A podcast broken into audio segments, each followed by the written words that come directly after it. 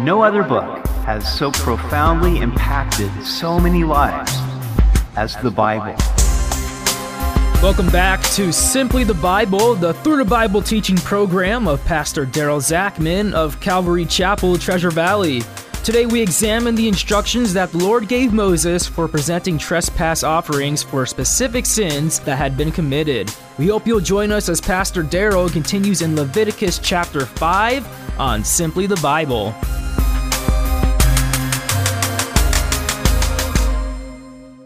We have been studying the five Levitical offerings. The first three were considered voluntary the burnt offering, the grain offering, and the peace offering. The last two were considered mandatory if you wanted to be forgiven. They were the sin offering and the trespass offering. Now, in chapter 4, we looked at the sin offering.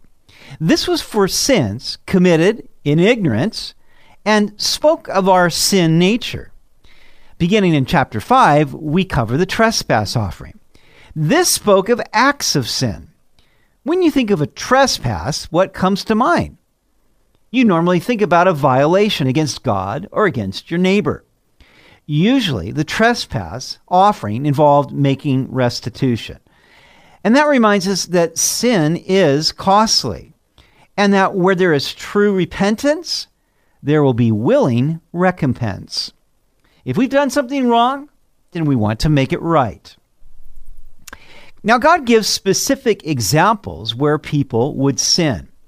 Some consider Leviticus 5 1 through 13 to be a specific kind of sin offering rather than a trespass offering, since the sacrifice required in verse 6 would be best translated guilt offering. We pick it up in Leviticus chapter 5. If a person sins in hearing the utterance of an oath and is a witness, whether he has seen or known of the matter, if he does not tell it, he bears guilt. This law regards being a witness in court. If you know something pertaining to the case, but don't say anything, then you are guilty. This is a sin of omission, failing to do the good that you ought to do.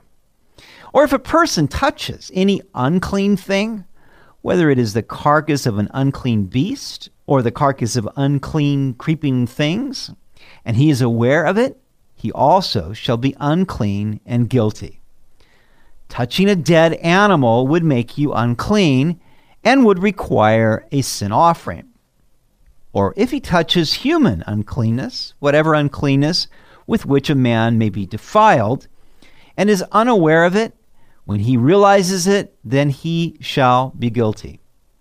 Touching a dead person would also make you unclean, as would touching someone who was unclean because of a running sore or other kind of disease or uncleanness. Or if a person swears, speaking thoughtlessly with his lips to do evil or to do good, whatever it is that a man may pronounce by an oath, and he is unaware of it, when he realizes it, then he shall be guilty in any of these matters.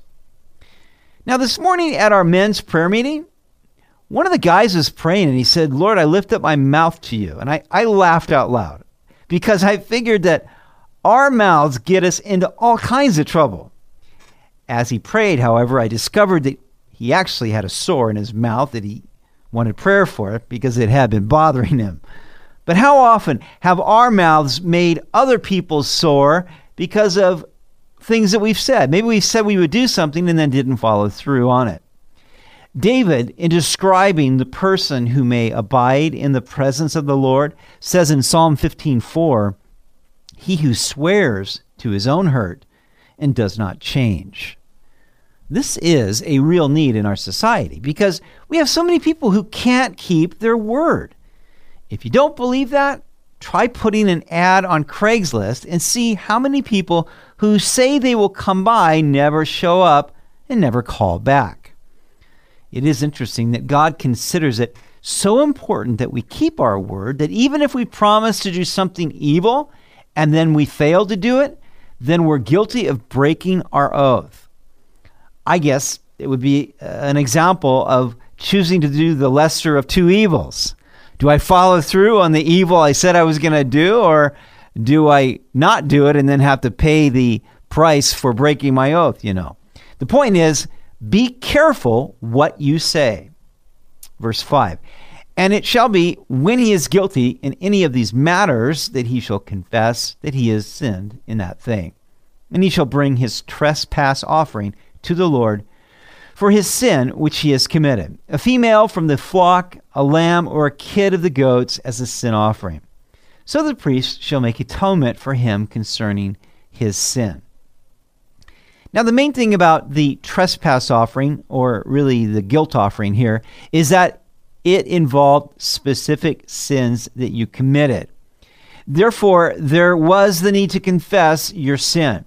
Our English word for confess means to agree with. Rather than denying or excusing our sin, we agree with God concerning it. We call it sin because God calls it sin. The Hebrew word for confess means to speak it out loud. It has been said that we commit our sins one by one. We ought to confess them one by one. The offering was the same as for a sin offering of a common person from chapter 4 he could either bring a female lamb or a female goat. Verse 7 If he is not able to bring a lamb, then he shall bring to the Lord for his trespass, which he has committed, two turtle doves or two young pigeons. One is a sin offering, and the other is a burnt offering. And he shall bring them to the priest, who shall offer that which is for the sin offering first, and wring off its head from its neck but shall not divide it completely. Then he shall sprinkle some of the blood of the sin offering on the side of the altar, and the rest of the blood shall be drained out at the base of the altar. It is a sin offering. And he shall offer the second as a burnt offering according to the prescribed manner. So the priest shall make atonement on his behalf for his sin which he has committed, and it shall be forgiven him. If he couldn't afford a lamb or a goat, and he could bring two turtle doves or two young pigeons. In this case, one bird would be for a sin offering, and the other would be for a burnt offering. What strikes me about this is that God placed forgiveness within the reach of anyone, regardless of how wealthy or poor he was. Because this offering was for a specific sin rather than for the sin nature, it was less costly. Our sin nature is our greatest problem. It is because we are sinners that we do sin. The sin nature is the root, and the specific sins are the fruit. We need a sacrifice for both the root and the fruit. Verse 11.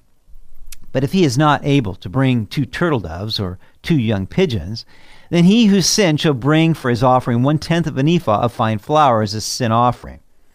He shall put no oil on it, nor shall he put frankincense on it, for it is a sin offering. Then he shall bring it to the priest, and the priest shall take his handful of it as a memorial portion and burn it on the altar according to the offerings made by fire to the Lord.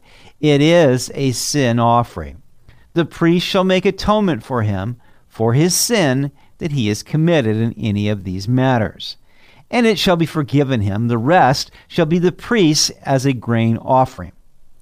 One tenth of an ephah of fine flour was about two quarts, or about the amount that you would need for your provision for one day. Usually, grain offerings would include frankincense because they were a sweet savor. However, th- since this was a sin offering, it was not to be offered with frankincense. The priest would burn a handful on the altar and could keep the remainder as his portion, a sort of payment for the services he rendered. Then the Lord spoke to Moses, saying, If a person commits a trespass and sins unintentionally in regard to the holy things of the Lord, then he shall bring to the Lord as his trespass offering a ram without blemish from the flocks with your valuation in shekels of silver, according to the shekel of the sanctuary, as a trespass offering. And he shall make restitution for the harm that he has done in regard to the holy thing, and shall add one fifth to it, and give it to the priest. So the priest shall make atonement for him with the ram of the trespass offering and it shall be forgiven him.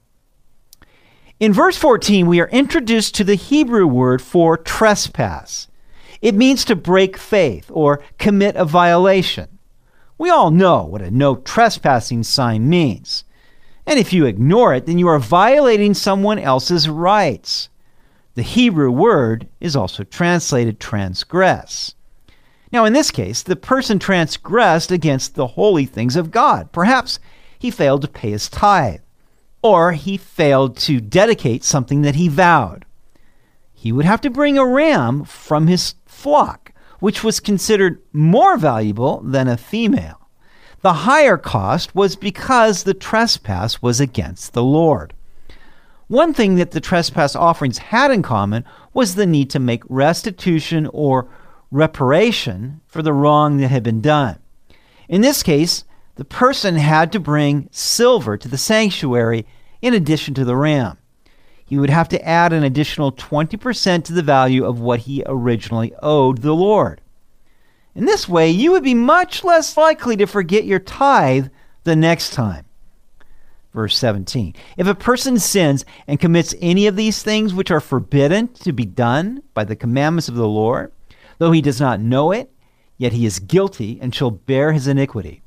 And he shall bring to the priest a ram without blemish from the flock, from your valuation as a trespass offering. So the priest shall make atonement for him regarding his ignorance in which he erred and did not know it, and he shall be forgiven him. It is a trespass offering. He has certainly trespassed against the Lord. You see, you could break one of the Lord's commandments without knowing it, and still you would be guilty of committing a trespass. Ignorance was no excuse. In such a violation against the law of the Lord, the person would have to bring a ram without blemish, as well as a valuation for the trespass offering. Evidently, someone, probably the priest, had to determine the appropriate valuation that was owed to make restitution to the Lord. Now, in all of these sacrifices, they all pointed to Jesus Christ, and the trespass offering was no exception. We read in 2 Corinthians 5:19 that God was in Christ reconciling the world to himself, not imputing their trespasses to them, and has committed to us the word of reconciliation. I'm so glad that in Christ, God is not holding my trespasses against me, nor is He making me make restitution for them. I never could make restitution for all of my trespasses against the Lord.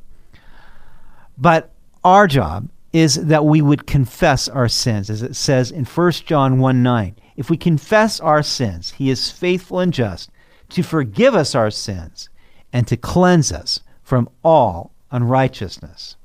I am so thankful that we live under the new covenant of grace. Aren't you? You've been listening to Simply the Bible, the Through the Bible teaching program of Pastor Daryl Zachman of Calvary Chapel, Treasure Valley. They meet Sunday mornings at 10:30 at Pepperidge Elementary School in Boise. Also, to listen to any of Pastor Daryl's teachings or to find out more about the church, go to their website at calvarytv.org. We'd really love to hear from you. You can also text WELCOME to 208 314 3377. That's 208 314 3377. Tomorrow we'll see that the Lord gave Moses additional laws about the burnt, grain, and sin offerings. We hope you'll join us as we continue through Leviticus on Simply the Bible.